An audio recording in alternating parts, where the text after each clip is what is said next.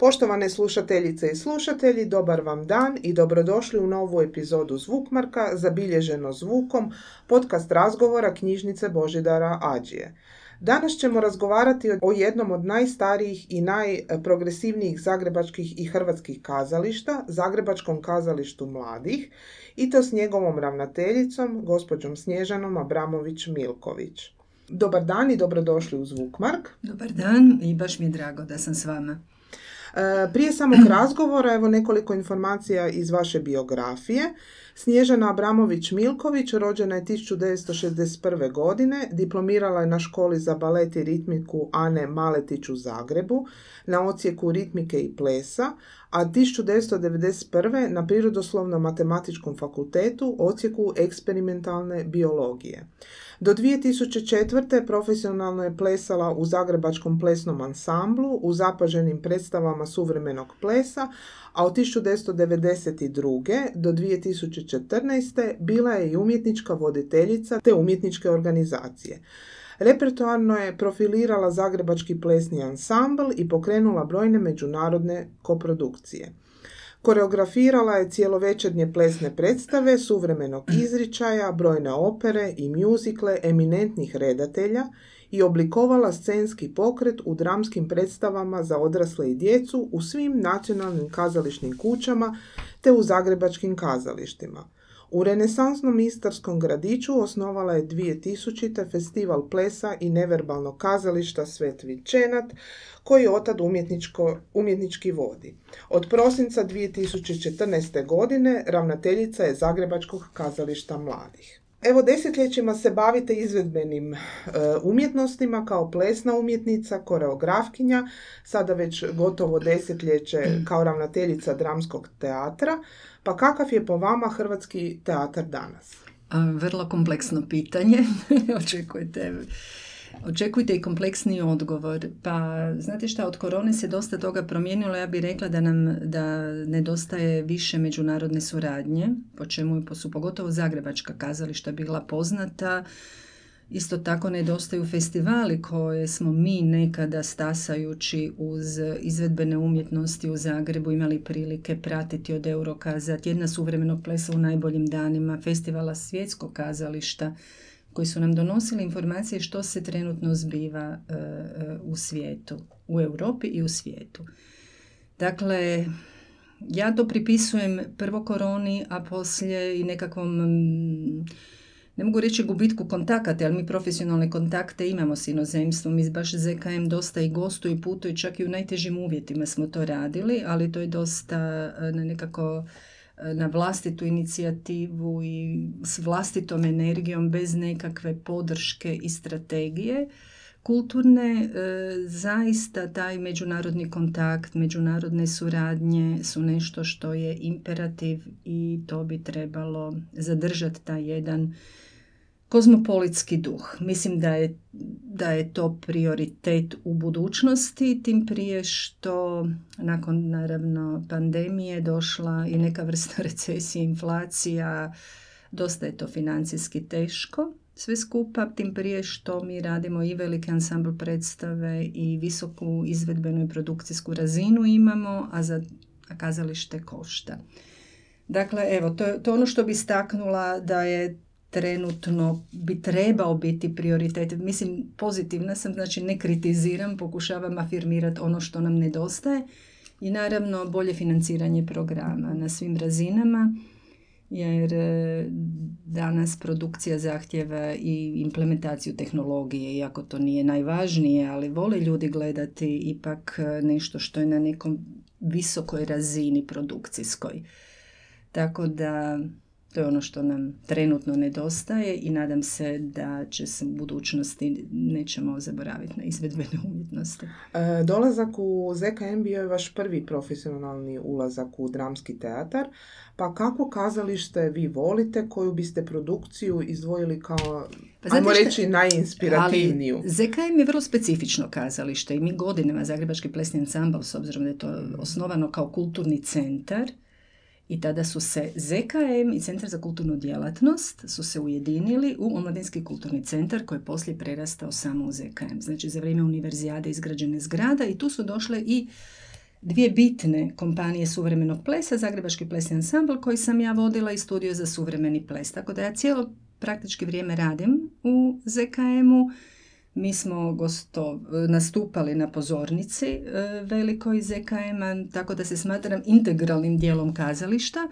A ZKM je poznat po tome što nije isključivo dramski teatar u onom e, najužem smislu te riječi poput Gavele. To je teatar koji implementira razne žanrove, čak i koreografske pristupe u radu na dramskim predstavama. To vam je recimo Bobo Jelčić, Borut Šeparović, e, Rene Medveše kad je radio bez riječi e, predstave. Znači predstave koje tijekom improvizacije i rada s glumcima nastaje tekst koji nije predložak.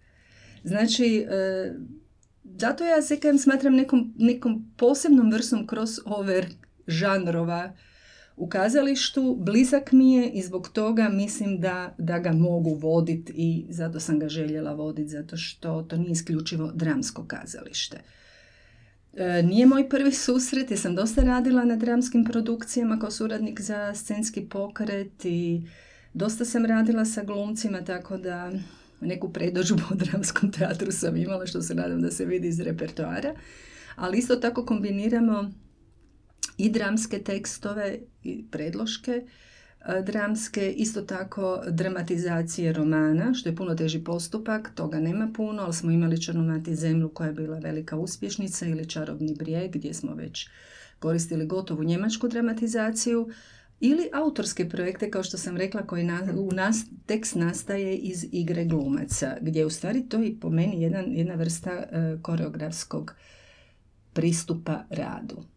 U trećem ste mandatu e, na mjestu ravnateljice Zagrebačkog kazališta mladih. E, što vam je do sada predstavljalo najveći izazov i na koji ste ga način prevladali i postaje li sve teže balansirati te umjetničke ciljeve, financijsku realnost, malo ste već rekli o tome, ali...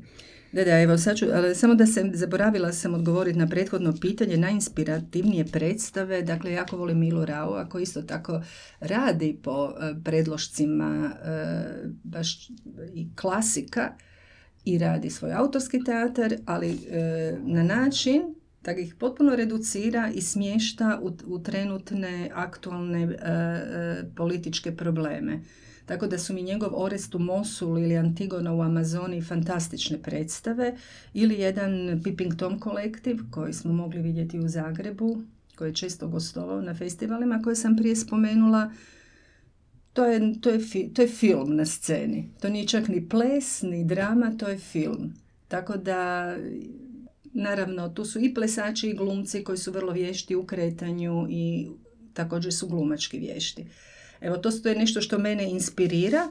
A, gledajte, znači, najveći izazovi su u stvari ljudski potencijal. S obzirom da je kazalište kolektivni čin i mi trebamo isto tako tehniku, ljude koji su oko predstave, trebamo odličan glumački ansambl, trebamo jako puno službi koje održava i zgradu i e, ne samo administrira s obzirom da smo svi svjesni sve veće birokratizacije koja nam je došla, moram reći, sa Europskom unijom, ali to u svim segmentima i procedura koje su nemilosrdno troše papir usprkos digitalnom dobu.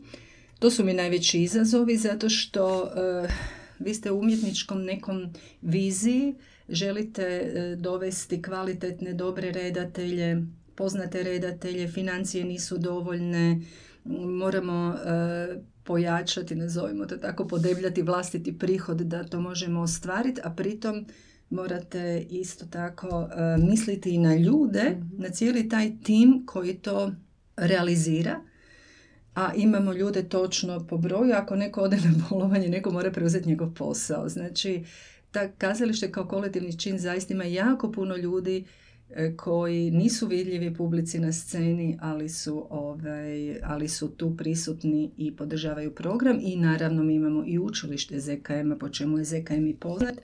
Učilište također sa djecom e, javno izvodi svoje produkcije, imamo dramske pedagoge koji su, e, ja mislim, evo slobodno ovako neskromno reći, najbolji u Hrvatskoj. E, imamo je također lutkarski i plesni studio, tako da e, jako je široka djelatnost, a dobili smo i navođenje Zagrebački plesni centar dok se ne osamostali u nekoj budućoj strategiji. Tako da nije jednostavno, puno je toga, puno je službi, one su ustrojene u svoje ustrojbene jedinice, postoje voditelji iz tih službi, koliko je to veliko i naprosto vi morate biti jako fokusirani svaki dan što mentalno umara, da vidite je najveći problem toga dana u samoj realizaciji posla. E, koja je vaša ključna e, vodilja u promišljanju programa, prioriteta e, ciljeva? E, što bi sve odlikovalo dobrog ravnatelja kazališta? Ne, ne znam što bi ga odlikovalo, ali mislim da treba čovjek prvo vježbati strpljenje, naučiti slušati i biti jako fokusiran. Jako fokusiran. Ja točno znam koji račun, svaki račun koji potpišem. Znači, morate mentalno biti jako se izoštriti i to mi je bila predivna vježba. A što se tiče repertoara, mislim da e, zanima me progovarati onome što se zbiva oko nas. Ne znam da li su vijesti tako i posložene zaista da se samo negativne e, trenutne situacije u svijetu plasiraju odmah u prvih 20 minuta, tako da, naša, da se ugrade u našu mentalnu mapu, ali ono što se zaista događa trenutno i nije zanemarivo i ne možemo se praviti da ne vidimo i ne možemo e, naprosto zaboraviti da je to isto velika inspiracija za e, tematsku okosnicu repertoara. Ne smije život biti jači od nas. Često je. Mislim, tu kazalište mora držati korak, zaista. Političko kazalište, neko kaže joj pa šta, šta nije važno, šta, čemu doprinosi političko kazalište. Ja mislim da je važno da mi nešto plasiramo neku ideju na sceni. Neka to promijeni e, kod troje ili četvoro ljudi ideju o nekoj problematici ili ih potakne na razmišljanje, puno smo napravili. Znači mi ne mijenjamo svijet, ali mijenjamo mentalne mape ljudi koji poslije mijenjaju svijet. Tako da jako je važno, jako je važna interakcija s publikom i svaki gledatelj je jako važan ako smo bilo šta potaknuli, pa čak i u negativnom smislu napravili smo dobar posao. Naprosto mislim da ne treba se baviti tematikama koje ljude ostavljaju ravnodušnim, što ne znači da smo eh, isprazno provokativni, to znači samo da pričamo onome što mislimo da je trenutno bitno. E, ZKM je e, uvijek nastojao odmaknuti se od mainstreama, ne libići se snažnih političkih poruka, pa može li teatar biti istinski politički učinkovit? To je ovo što, sad, što sam mhm. rekla, da naprosto ako promijenite, potaknete dvoje ljudi da o nečemu promisli, nešto ste promijenili, a oni u svom okruženju. Odmaknut od mainstreama E, trenutno i kako je Gabela bila srušena i dosta je bio problema sa novca, ZKM nekako i sad ima široki spektar pokriva predstava, tako da nismo od, uvijek odmaknuti recimo od mainstreama, ali tu spada recimo obrada klasika poput Višnjika od Ivana Popovskog, koja je odlična predstava, čak integralni Višnjik nije dao ni jednu rečenicu van ali fenomenalno funkcionira jer su kod njega živi ljudi i ono možete se jako identificirati sa tim likovima, znači ne gledate nešto plakatno, nego sudjelujete emotivno u gledanju predstave. E, preko e, jednog dokumentarističkog teatra koji je radio Jernej Lorenci u Eichmannu u Jeruzalemu, upravo sad su e, na gostovanju u Pragu. Ovog trenutka s tom predstavom dosta gostujemo. Do hrvatskih suvremenih pisaca poput Ivora Martinića koji je praizveo dobro i dok umiremo po redu u režiji Aleksandra Švabića, isto predstava koja je jako gledana ili autorskog teatra poput Pavlice Bajsić Brazoduro koja je napravila Halo Halo ovdje radio Zagreb, jedan mini prikaz povijesti ZKM-a i pričala o Boženi Begović, zanemarenoj hrvatskoj prevoditeljici i književnici koja je radila u poratnim godinama sa djecom do recimo svjetskih e, dramskih pisaca poput Simona Stevensa koje, Stevena e, i predstave e, Svjetlo pada u režiji Januša Kice ili praizvedbe Mate Matešića Ja sam ona koja nisam u režiji Paula Mađelija. Znači jako široki spektar različitih pristupa što autorskom teatru, što dramskom tekstu inozemnih ili domaćih autora. ZKM kontinuirano otvara vrata mladim glumcima, pa kako biste opisali trenutni ansambl ZKM-a? Pa jako posvećenim, jako su talentirani i ono što je divno kod njih da nema male ili velike uloge, nego apsolutno stoje iza kolega koji nose uloge. Znači ja timski to se jako vidi. S jednakom energijom, jednakom brojem sati na probama sudjeluju u kreiranju predstave i tu, tu se ansambl ZKM razlikuje. Naravno da podmladio se i ne samo podmladio, ali jedno, baš sam računala, pa sigurno dvije trećine već ansambla se za mog mandata, dobro, to je sad već i deseta obljetnica, brzo je prošlo, se je procirkulirao. Ne, to su stvarno zaista sve talentirani glumci koji su došli svojim radom i zalaganjem u ZKM. E, kako vi vidite kazalište budućnosti? Na kojim postulatima bi trebalo sagraditi teatar 21. stoljeća? Da, teško pitanje. E, znate šta, e, svašta je tu bilo. Kad je bila korona, onda smo svi nešto okrenuli digitalno, pa smo svi bili u viralnom svijetu. Čak smo, mi smo imali, tada smo radili koprodukciju sa Schauspielu Stuttgartom i Teatrom Novim u Varšavi. Imali smo, Zjemlinski se zove, poljski redatelj, radili smo predstavu online, ali real time online. Znači, glumci su sjedili za svojim laptopima ispred ekrana i igrali su predstavu. Do, fil, do e, čitanja tekstova koje smo ekranizirali. Znači, ako smo se trudili biti digitalni, biti druga, nismo imali izbora. Naravno, sa našom opremom koliko smo imali u tom trenutku. Tehnologija je davno ušla u kazalište, svi smo se divili tome što se sve može tehnološki, kakve sve dobiti. Naravno, kod nas je problem uvijek sa financijama, od uvijek, jer e, mora se stvarno puno novaca u nekakav tehnološki napredak i opremu uložiti. Ali tehnologija nije pojela onu primarnu igru. E, glumac, izvođač, gledatelj. Tako da sve se može implementirati što se danas događa. Od video igrice, evo Boruće Pareć je napravio Mladež bez Boga prema Odenu von Horvatu. Imao isto direktni gaming je radio na sceni. A pričao je onome što se nažalost sada događa, što ne treba popularizirati, ali o djeci koja zaista između viralnog i stvarnog posežu za masovnim ubojstvima. Znači, jer naprosto nisu svjesni posljedice. Bar ja sa, te sebi tako tumačim. Tako da smo i tu tematiku obrađivali. Znači, sve smo probali i treba implementirati neka nova stremljenja, ali ja mislim da kazalište od antike ostaje isto. Izvođač, gledatelj. Nešto imam za reći, imam neku vještinu, ljudi vole vještine. Ali ne smije biti isprazna i nešto mora, moram, moram vam nešto reći što je vama značajno, što će vas dotaknuti. A ovo sve drugo, naravno, slijedimo svi i privatno tehnološke napretke koliko možemo, koliko imamo novaca. E, recite kakva je međunarodna suradnja i suradnja kazališta u zemlji danas?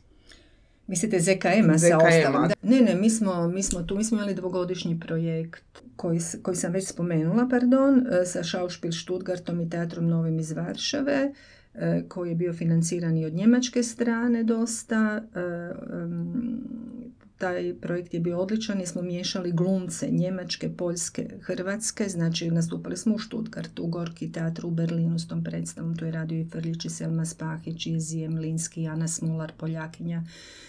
Gostovali smo s Eichmannom recimo u Jeruzalemu, u Vilniusu i to 21. kad je bila korona, ne korona, između raznim pauzama u Temišvaru, eh, u Gdańsku smo nekoliko puta bili na Šekspir, eh, na Šekspir festivalu, gostovali smo u Budimpešti, Uh, ja govorim sad za vrijeme mog mandata ZKM je zaista i tijekom prijašnje ravnateljice Dubravke Vrgoć jako nastupao često po, po inozemstvu u Tel Avivu, u kameri teatru sa velikom bilježnicom. Radili smo koprodukciju sa Teatro Duedi Parma i Mariborskim SNG-om. Sada imamo međunarodni projekt, ali je regionalni sa Bošnikovim srećanjem iz Maribora i Beogradskim dramskim pozorištem iz Beograda. trenutno smo u Pragu sa Eichmannom. Mislim, dosta toga otvaramo i jako treba puno raditi na međunarodnoj suradnji, ali meni je drago da naše predstave dopiru do publike inozemne publike i da vrlo često jako dobro direktori festivala odreagiraju i mislim da ZKM evo tako ga i vidim kao Baš sam vas htjela pitati sljedeće pitanje vezano uz e. krizu, da li postoji uopće kriza gledatelja, pogotovo mladih i kako pomiriti te nove trendove, tradiciju? Ja mislim da ih naprosto morate, morate ih educirati, privući, oni moraju vježbati percepciju, moraju vježbati gledanje kao kad gledate likovnu izložbu, morate, mislim, imati neko predzna ili Nekad me čak iznenade ljudi koji nemaju predznanja, njih treba samo ekstra naviknuti da dođu, jer oni možda čak bez ikakve potpuno otvoreno, to se meni u Savičenti dogodilo, u Svet Vincentu festival koji je potpuno suvremeni, gdje su bili i performeri i potpuno možda teško gledljive nekakve e, predstave eksperimentalnog, nazovimo to tako ako se danas može išta nazvati eksperimentalnim reći. I onda smo domaće lokalno stanovništvo je bilo toliko otvoreno, a ja sam sigurna da nisu pogledali ni jedan klasični balet u životu, njima je to bilo genijalno. Bili su otvoreniji nego recimo da misle da znaju pa im se samo ovaj tip kazališta sviđa. Tako da je zanimljivo to promatrati s publikom, a poslije korone smo imali boom krcata gledališta. Ono, prošla sezona krcato gledalište. Naravno, mislim da će se sad ova inflacija isto odraziti. Mi se trudimo imati različite cjenovne razrede jako će se odraziti na posjećenost je koju imamo posebno se brinemo baš o studentima i umirovljenicima, a ti oni najčešće idu u kazalište. Ljudi koji rade, ja razumijem, naprosto ne možete se organizirati, oni vole vikendom. E, za svakog imamo po nešto, imamo i predstave za mladih poput Čarobnjaka iz Oza Saše Broz, tako da pokrivamo i ovo all family program. Ali mislim da će se ova, ali baš galopirajuća inflacija, nažalno utjecati na ovu sezonu.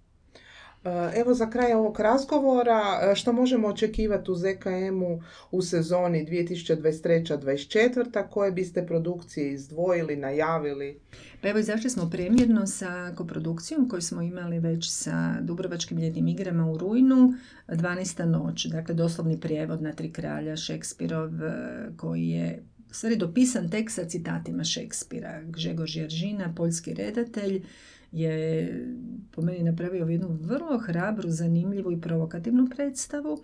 Nakon toga imamo radni naslov Euforija, autorski projekt Ksenije Zeci Saše Božić za mlade, priča o sadašnjoj e, generaciji, e, internet generaciji i problemat, bavi se problematikom njihovog odrastanja. Oni još sad rade autorski projekt na način da rade radionicu i otvaraju tematiku.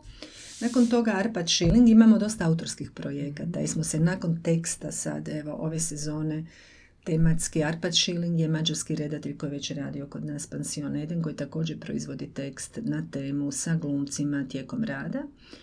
E, Boru Čeparović nakon toga koji se bavi ratnom huškačkom propagandom u medijima. Borut je uvijek aktualan. On je krajem sezone i Selma Spahić koja će raditi u ovom našoj koprodukciji sa Borštnikom. I to su tri autorice. E, Kristina Kegljen, hrvatska spisateljica, je prošla na natječaju koji je bio objavljen za najbolji dramski tekst u Hrvatskoj, na hrvatskom jeziku koji će biti integralni dio predstave koju radimo sa Selmom Spahić i našim koproducentima. Evo, gospođo e, Abramović-Milković, ja vam se zahvaljujem na e, razgovoru, želim puno uspjeha u novoj sezoni, a ovom prilikom pozvala bi sve slušatelje, ako već nisu, da dođu u knjižnicu Božida Rađe i pogledaju izložbu ZKM-ovih plakata koja ostaje otvorena do 13. listopada. Koja je uredila Ozana Iveković.